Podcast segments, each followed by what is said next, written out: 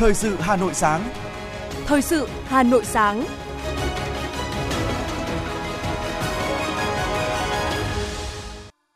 Hồng Hạnh và Ngọc Bách xin được đồng hành cùng quý thính giả trong 30 phút của chương trình Thời sự sáng nay, thứ Bảy ngày 26 tháng 11 năm 2022. Những nội dung chính sẽ được đề cập đến trong chương trình. Chủ tịch nước Nguyễn Xuân Phúc tiếp các nhà khoa học dự hội nghị Liên đoàn các hội kinh tế ASEAN. Giải pháp hỗ trợ thị trường trái phiếu doanh nghiệp hồi phục.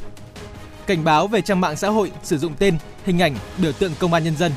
Trong phần tin thế giới có những tin chính. Nhật Bản kêu gọi các tàu tuần duyên Trung Quốc rời lãnh hải. Số ca mắc COVID-19 mới cao kỷ lục. Trung Quốc tái siết chặt kiểm soát dịch. Sau đây là nội dung chi tiết. Thưa quý vị và các bạn, chiều 25 tháng 11 tại Phủ Chủ tịch, Chủ tịch nước Nguyễn Xuân Phúc tiếp đoàn đại biểu các nhà khoa học kinh tế ASEAN dự hội nghị Liên đoàn các hội kinh tế ASEAN FAEA lần thứ 45 tại Hà Nội. Trân trọng cảm ơn Chủ tịch nước dành thời gian tiếp. Các nhà khoa học kinh tế ASEAN chúc mừng Việt Nam tổ chức thành công hội nghị FAEA 45 năm nay là cơ hội để các nhà kinh tế trao đổi, giao lưu và học hỏi kinh nghiệm cũng như thảo luận về các cơ hội và thách thức của nền kinh tế khu vực hậu đại dịch COVID-19 và giải pháp để biến thách thức thành thời cơ.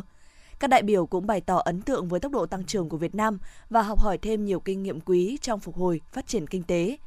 Phát biểu tại buổi tiếp, Chủ tịch nước nhấn mạnh vai trò của Liên đoàn các hội kinh tế ASEAN, đánh giá cao các nhà khoa học, các nhà kinh tế học Việt Nam và ASEAN đã đi tiên phong trong việc chia sẻ, thúc đẩy, hỗ trợ nhau trong giao lưu học thuật, chia sẻ kiến thức và tầm nhìn phát triển của mỗi quốc gia cũng như của toàn khối, có nhiều đóng góp thiết thực, hiệu quả vào kết quả chung đối với sự phát triển của cộng đồng ASEAN. Chủ tịch nước Nguyễn Xuân Phúc khẳng định Việt Nam mong muốn các nước trong khối ASEAN hợp tác kinh tế sâu rộng hơn trên hết tất cả các lĩnh vực vì mục tiêu một ASEAN độc lập, tự cường, thịnh vượng và sáng tạo. Chiều ngày 25 tháng 11, Chủ tịch Quốc hội Vương Đình Huệ và đoàn đại biểu cấp cao Quốc hội nước ta đã về đến sân bay Nội Bài, kết thúc tốt đẹp chuyến thăm chính thức Vương quốc Campuchia, dự Đại hội đồng Liên nghị viện các nước Đông Nam Á IPA 43 và thăm chính thức Cộng hòa Philippines. Với gần 50 hoạt động, chuyến thăm chính thức của Chủ tịch Quốc hội Vương Đình Huệ tại hai nước đã góp phần củng cố tin cậy chính trị, làm sâu sắc hơn quan hệ với Campuchia và Philippines trên mọi mặt, đưa quan hệ song phương đi vào chiều sâu, thực chất, hiệu quả hơn, đồng thời tham gia tích cực, có trách nhiệm tại IPA 43 do Campuchia đăng cai tổ chức. Ngay sau khi kết thúc chuyến thăm chính thức Vương quốc Campuchia, dự đại hội đồng Liên nghị viện các nước Đông Nam Á IPA 43 và thăm chính thức Cộng hòa Philippines, Chủ tịch Quốc hội Vương Đình Huệ đã gửi thư trân trọng cảm ơn Quốc vương Norodom Sihamoni và Hoàng Thái hậu Norodom Moniniat Sihamoni, Thủ tướng Samdech Hun Sen, Chủ tịch Quốc hội Samdech Heng Samrin, Chủ tịch Thượng viện Samdech Seychum, nhiệt liệt chúc mừng Quốc hội Campuchia tổ chức thành công IPA 43 và hoàn thành tốt đẹp vai trò chủ nhà IPA 2022. Chủ tịch Quốc hội Vương Đình Huệ đã gửi thư trân trọng cảm ơn Tổng thống Philippines Ferdinand Marcos, Chủ tịch Thượng viện Juan Miguel Zubiri, Chủ tịch Hạ viện Philippines Martin Romude, Phó Tổng thống Sara Duterte đã tiếp đón đoàn trọng thị, nồng ấm và chân tình. Trong khuôn khổ đại hội lần thứ 22 Hội đồng Hòa bình Thế giới, Hội nghị Hòa bình Hà Nội đã diễn ra theo sáng kiến của Việt Nam. Tại hội nghị này, Hội đồng Hòa bình Thế giới đã kêu gọi đẩy mạnh hoạt động phản đối chiến tranh, ngăn ngừa xung đột, ngăn chặn chạy đua vũ trang, xóa bỏ các vũ khí hủy diệt hàng loạt.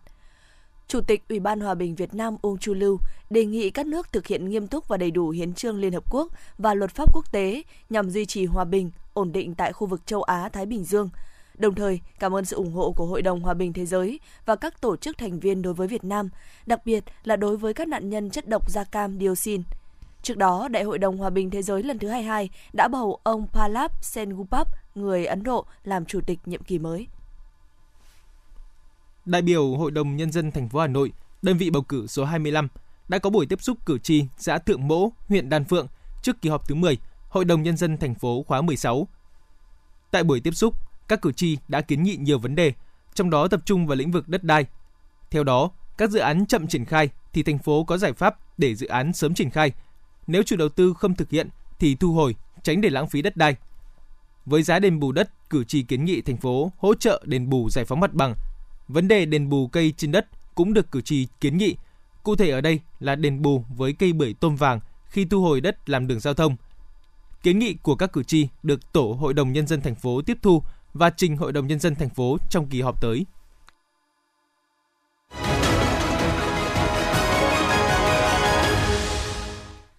Thưa quý vị và các bạn, sự trầm lắng của thị trường trái phiếu doanh nghiệp từ tháng 3 năm nay là vấn đề đang được dư luận xã hội quan tâm. Ý kiến của các chuyên gia kinh tế đều cho thấy ổn định tâm lý nhà đầu tư là giải pháp quan trọng để hỗ trợ thị trường trái phiếu doanh nghiệp hồi phục đà tăng trưởng trong thời gian tới. Phải nhìn nhận rằng trái phiếu doanh nghiệp là một kênh dẫn vốn chủ đạo của nền kinh tế và đến nay quy mô chưa đến 15% GDP, tức là còn một khoảng cách khá xa so với mục tiêu đạt 25% GDP vào năm 2030 như kế hoạch đã đề ra. Việc khối lượng phát hành thu hẹp trong thời gian gần đây có nguyên nhân là do thay đổi về chính sách cũng như các biện pháp lành mạnh hóa thị trường của cơ quan chức năng. Trên nghị trường Quốc hội vừa qua, đại biểu Lê Thanh Vân, Ủy viên Ủy ban Tài chính Ngân sách của Quốc hội nhìn nhận. Vừa qua, các cơ quan bảo vệ pháp luật đã xử lý nghiêm một số doanh nhân có vi phạm pháp luật trong lĩnh vực chứng khoán và trái phiếu doanh nghiệp. Và đây là cái vấn đề rất đúng đắn và kịp thời mà tôi nghĩ có lẽ là còn chậm nhưng mà vẫn còn kịp thời để làm lành mạnh hóa các quan hệ kinh tế và khôi phục cái niềm tin đối với nhà đầu tư. Tuy nhiên vẫn có những đối tượng tung tin bịa tạc gây ờ, hoài nghi về những cái giải pháp này. Đề nghị phải trừng trị thích đáng.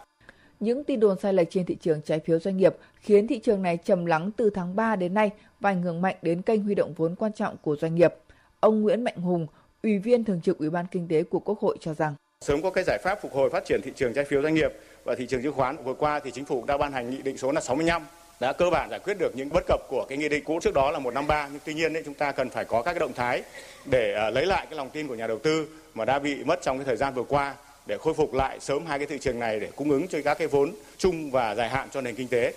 Điều đáng nói là bên cạnh các nhà đầu tư trái phiếu chuyên nghiệp hiện nay, vẫn còn nhiều nhà đầu tư cá nhân chưa chuyên nghiệp coi đầu tư trái phiếu là công cụ ngắn hạn như gửi tiết kiệm, chứ chưa xác định đúng tính chất kênh dẫn vốn dài hạn này của doanh nghiệp. Do đó, trước động thái lành mạnh hóa thị trường của cơ quan chức năng, nhà đầu tư cá nhân đã có tâm lý hoang mang, từ đó tác động tiêu cực chung đến cả thị trường. Ông Lê Hồng Khang, trưởng phòng phân tích, thành viên hội đồng xếp hạng tín nhiệm của doanh nghiệp định hạng Green Rating cho biết nhất là nhà đầu tư trong hai năm trở đây thì thường chạy theo lãi suất của tổ chức phát hành họ ờ, chào bán ra thị trường thứ hai nữa là thường là sẽ có hành động ờ, theo đám đông hiệu ứng đấy hiện nay đang xảy ra thì không chỉ có những nhà đầu tư tổ chức mà những nhà đầu tư chuyên nghiệp phần lớn rất nhiều là bán những cái trái phiếu mà theo đánh giá của chúng tôi là có cái xếp hạng nhiệm sơ bộ ở mức rất là tốt rất là cao tuy nhiên vẫn bị bán tháo thị trường thì cái điều này gây ra những thiệt hại mặt kinh tế cho cả trái chủ cũng như là tổ chức phát hành Thực tế, trái phiếu doanh nghiệp là kênh dẫn vốn hiệu quả, thậm chí giữa bối cảnh thị trường rung lắc mạnh, nhiều trái phiếu doanh nghiệp có mức chiết khấu hấp dẫn đã thu hút nhà đầu tư mua vào. Bà Nguyễn Thị Hoạt, chuyên gia phân tích, công ty chứng khoán TCBS chia sẻ. Điểm rất thú vị mà chúng tôi quan sát trong à, 3 tháng gần qua, đấy là sự quan tâm của thị trường đối với một số nhóm trái phiếu. Đó chính là trái phiếu niêm yết, trái phiếu doanh nghiệp đầu ngày và các trái phiếu mà còn thời hạn ngắn. Mặc dù là với tâm lý thị trường yếu nhưng vừa rồi chúng tôi vẫn đang chứng kiến cái nhu cầu mua các nhóm trái phiếu này là 340 tỷ một ngày thậm chí là trong tuần trước chúng tôi chứng kiến có những buổi mà dư mua trái phiếu niêm yết có đến 100 tỷ sau khi kết thúc phiên giao dịch có những nhà đầu tư nhanh nhạy còn không những là giảm danh mục mà họ còn nhanh tay đi rút vốn ở các kênh khác để đầu tư vào những trái phiếu niêm yết này khi mà trái phiếu niêm yết này đã được chiết khấu với giá rất hấp dẫn. Như vậy có thể khẳng định xu thế phát triển của thị trường trái phiếu doanh nghiệp là tất yếu. Điều mà chúng ta cần là phát triển thị trường ổn định, bền vững, bởi đây không chỉ là kênh huy động vốn đầu tư mà còn tạo sự bền vững trong hệ thống tài chính của Việt Nam. Chắc chắn các vấn đề đang được xử lý sẽ tăng cường tính lành mạnh bền vững của thị trường trái phiếu doanh nghiệp. Điều quan trọng là nhà đầu tư cần nâng cao hiểu biết về trái phiếu doanh nghiệp. Với nhà đầu tư chưa chuyên nghiệp và có dòng tiền ngắn hạn nhưng vẫn muốn đầu tư vào trái phiếu để hưởng lãi suất cao hơn các kênh đầu tư khác thì vẫn có thể tham gia thị trường này bằng cách đầu tư vào các quỹ đầu tư trái phiếu chuyên nghiệp. Về phía doanh nghiệp phát hành trái phiếu, chuyên gia nhận định có thể cần thời gian từ 1 đến 2 quý tới để làm quen với quy định mới về lành mạnh hóa thị trường Mới đây, Nghị định 65 năm 2022 của Chính phủ đã chỉnh sửa hạn chế bất cập liên quan tới quy định pháp lý về phát hành trái phiếu riêng lẻ theo hướng lành mạnh hóa thị trường. Cụ thể đã khắc phục được vấn đề 30 liên quan tới trái phiếu phát hành riêng lẻ, đó là không xếp hạng tín nhiệm, không có tài sản thế chấp và không có bảo lãnh. Những quy định pháp lý này cũng như thực hiện triển khai đã tạo lại niềm tin với thị trường, bởi mặc dù có sự rung lắc khá mạnh trong thời gian vừa qua, nhưng không phải với tất cả các loại trái phiếu doanh nghiệp, trái phiếu phát hành riêng lẻ của các doanh nghiệp có uy tín thông qua hệ thống phân phối chuyên nghiệp vẫn đặc biệt có sự hấp dẫn khi nhà đầu tư đánh giá được mức độ rủi ro và cân đối được giữa rủi ro với lợi nhuận, lãi suất mà họ thu được kể cả rủi ro kỳ hạn. Đây là xu thế là cơ sở và là căn cứ để giúp thị trường phục hồi, duy trì tốc độ phát triển cao, đồng thời đảm bảo sự ổn định bền vững trong thời gian tới.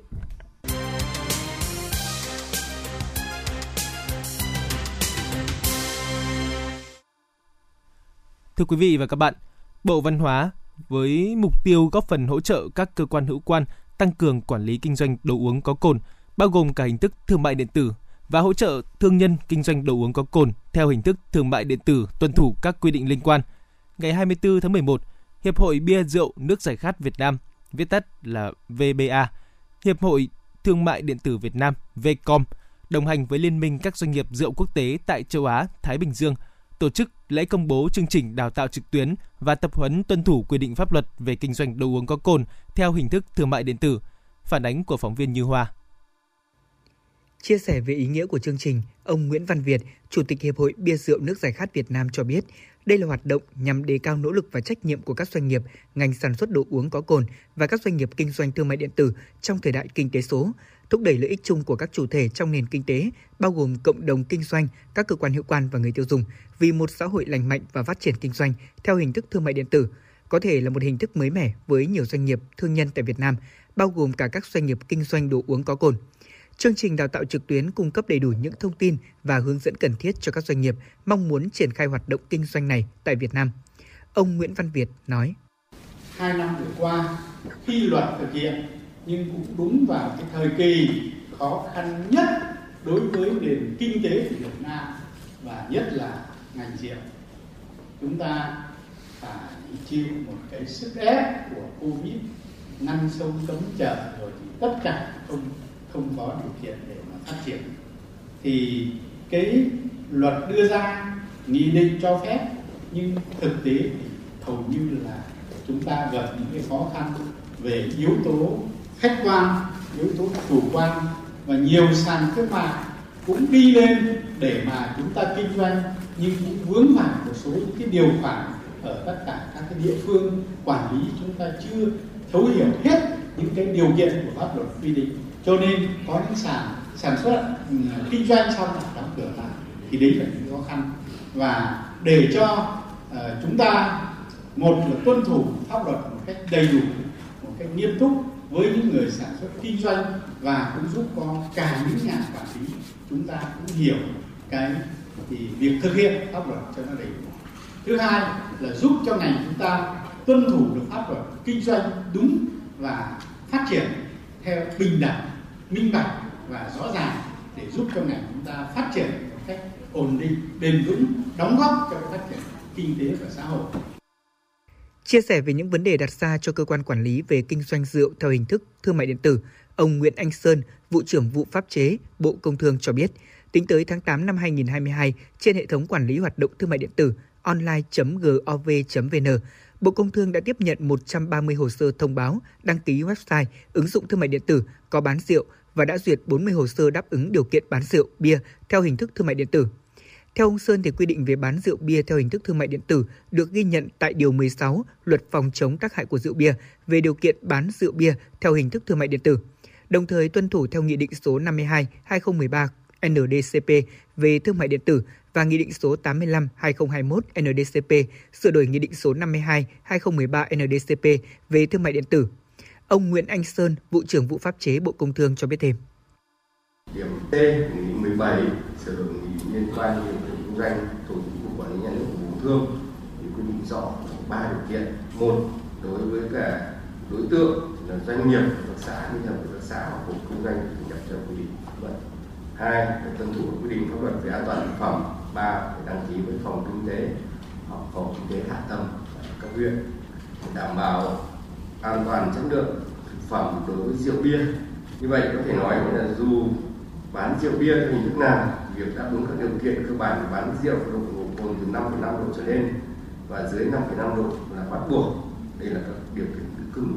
chúng ta phải tuân thủ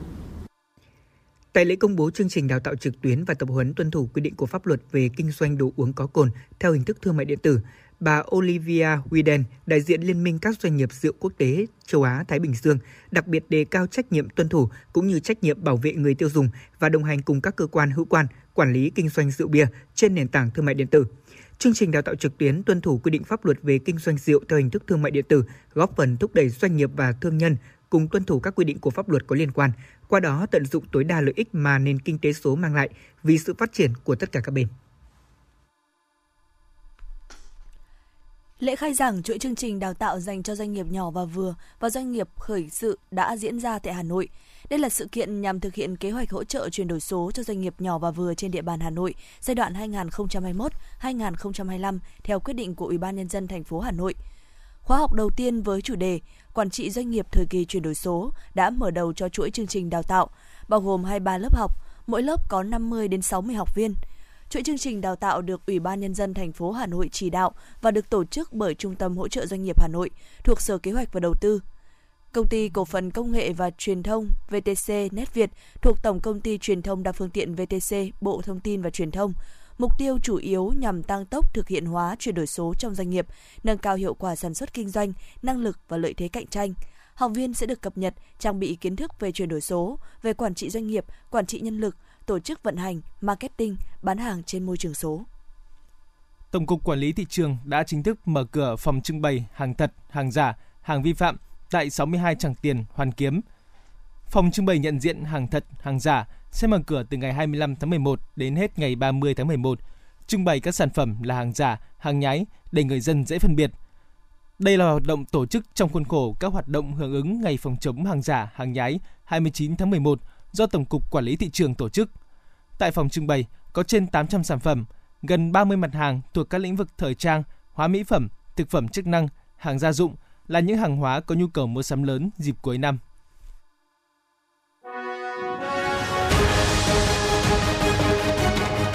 Thời sự Hà Nội, nhanh, chính xác, tương tác cao. Thời sự Hà Nội, nhanh, chính xác, tương tác cao.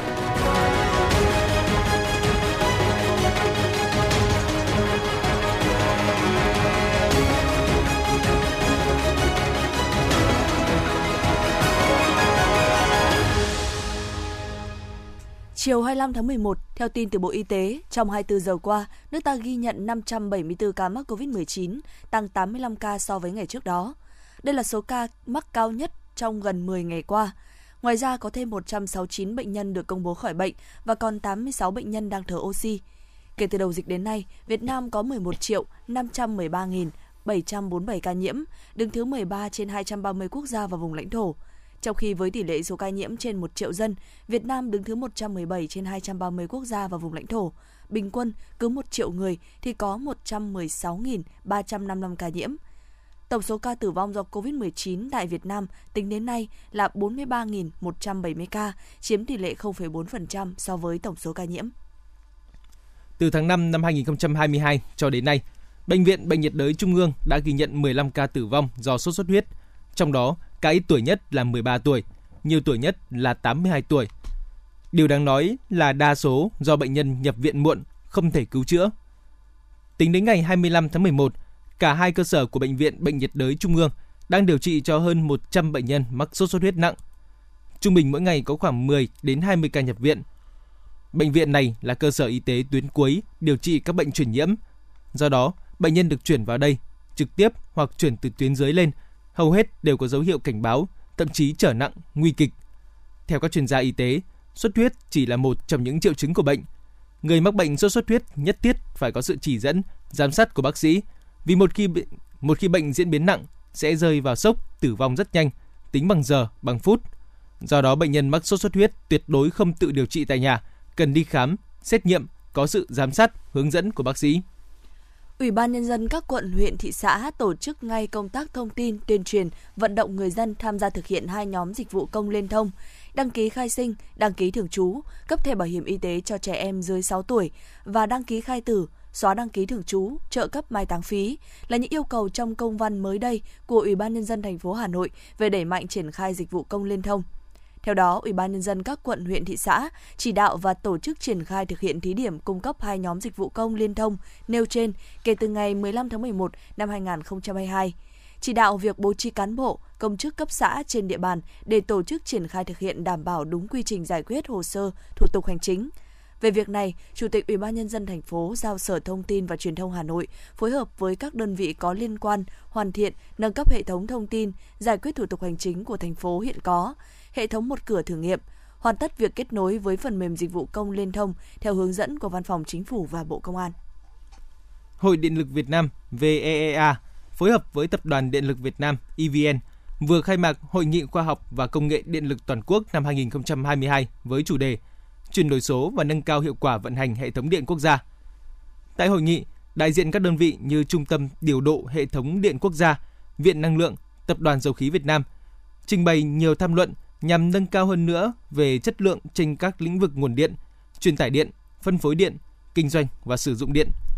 Cũng trong khuôn khổ hội nghị, trước đó tại hội nghị hội viên năm 2022 nhằm đẩy mạnh công tác phát triển hội viên có kinh nghiệm và trí tuệ để góp phần phát triển lĩnh vực điện lực Việt Nam.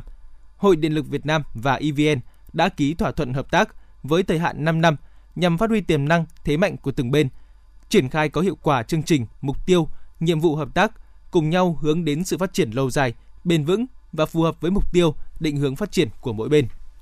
Trung tướng Tô Ân Sô, tránh văn phòng, người phát ngôn Bộ Công an cho biết, hiện nay lực lượng công an nhân dân sử dụng một số trang tài khoản mạng xã hội phục vụ công tác tuyên truyền, phổ biến giáo dục pháp luật.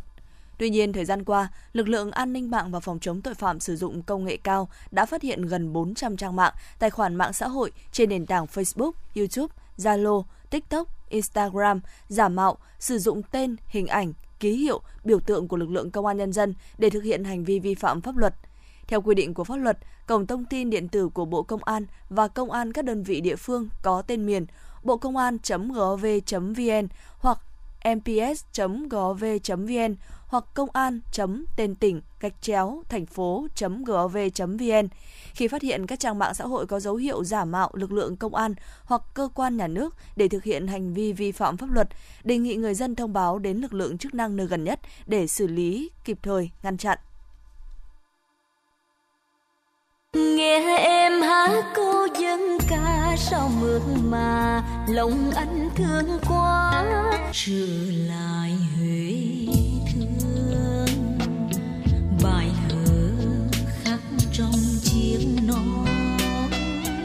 đất nước ta một giải đất với giang sơn cẩm tú non nước hữu tình truyền thống lịch sử dân tộc như thêu hoa dệt gấm tạo nên bản sắc riêng có cho từng vùng miền để từ đó hình thành và bồi đắp nên nền văn hóa Việt Nam đa dạng và phong phú. Cùng đi dọc đất nước với những giai điệu mang âm hưởng dân ca ba miền. Chương trình Bài ca đi cùng năm tháng số 5 tháng 11, chủ đề Non nước hữu tình, trực tiếp lúc 20 giờ ngày 26 tháng 11 năm 2022 trên sóng của Đài Phát thanh Truyền Hà Nội và các nền tảng số. Mời quý vị và các bạn đón xem. Tìm người con gái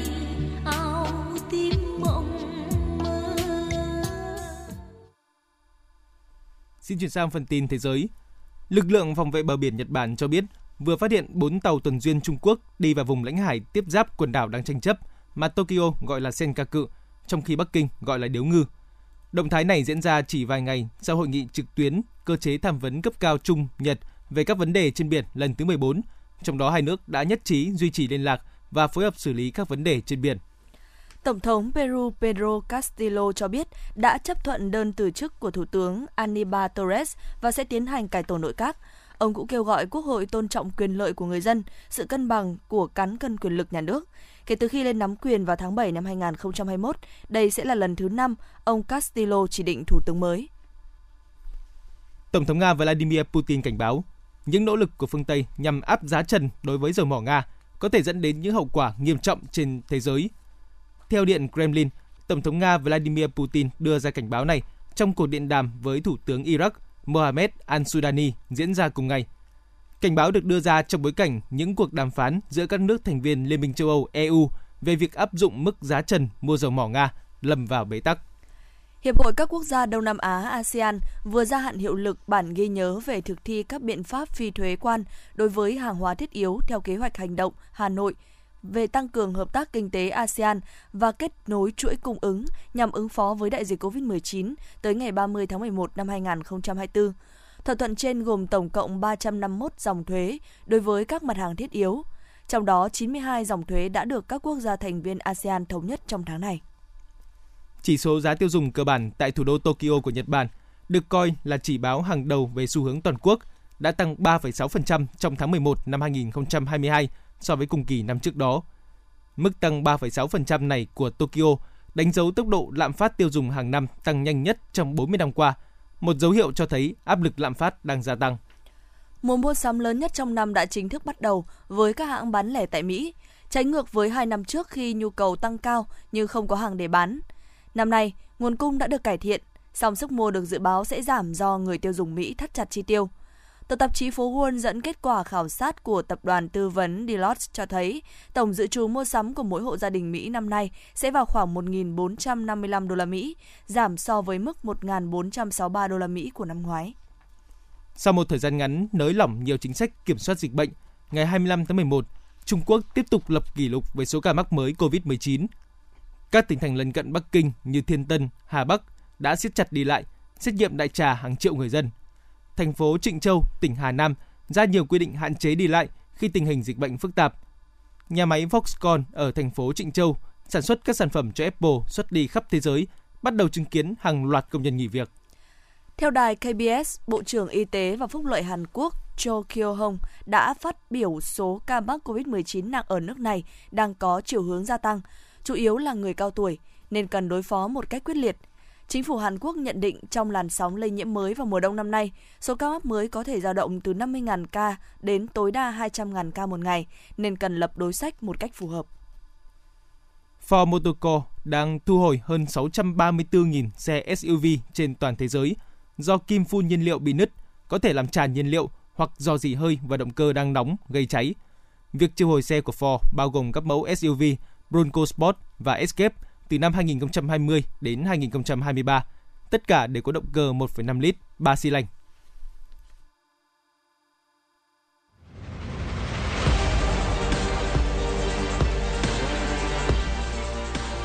Bản tin thể thao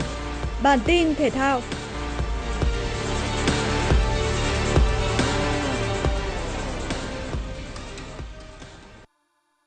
Theo kế hoạch, đội tuyển Việt Nam sẽ đá giao hữu với Dortmund vào lúc 19 giờ tối 30 tháng 11 trên sân vận động Mỹ Đình.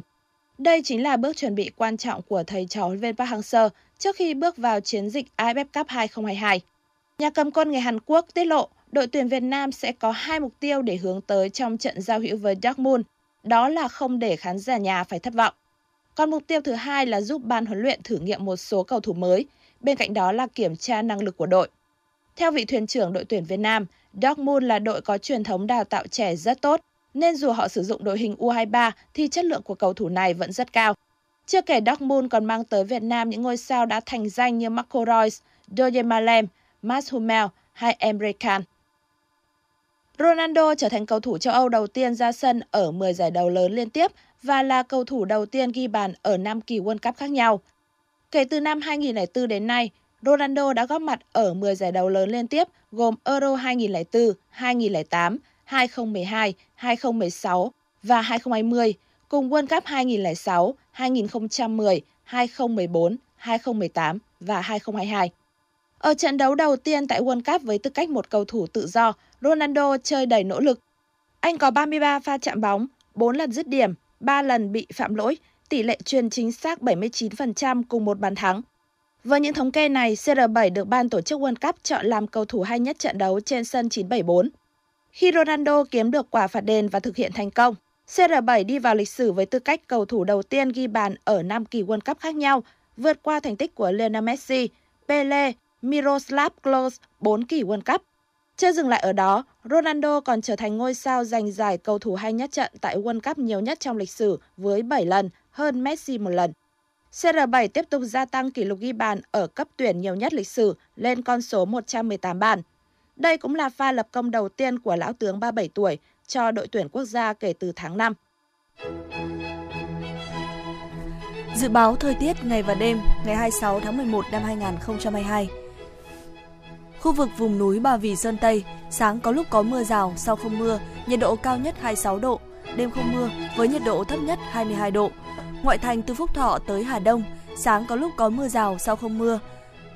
Nhiệt độ cao nhất 27 độ, đêm không mưa với nhiệt độ thấp nhất 23 độ. Phía Nam từ Thanh Oai, Thường Tín đến Ứng Hòa, sáng có lúc có mưa rào, sau không mưa, nhiệt độ cao nhất 27 độ, đêm không mưa, nhiệt độ thấp nhất 23 độ.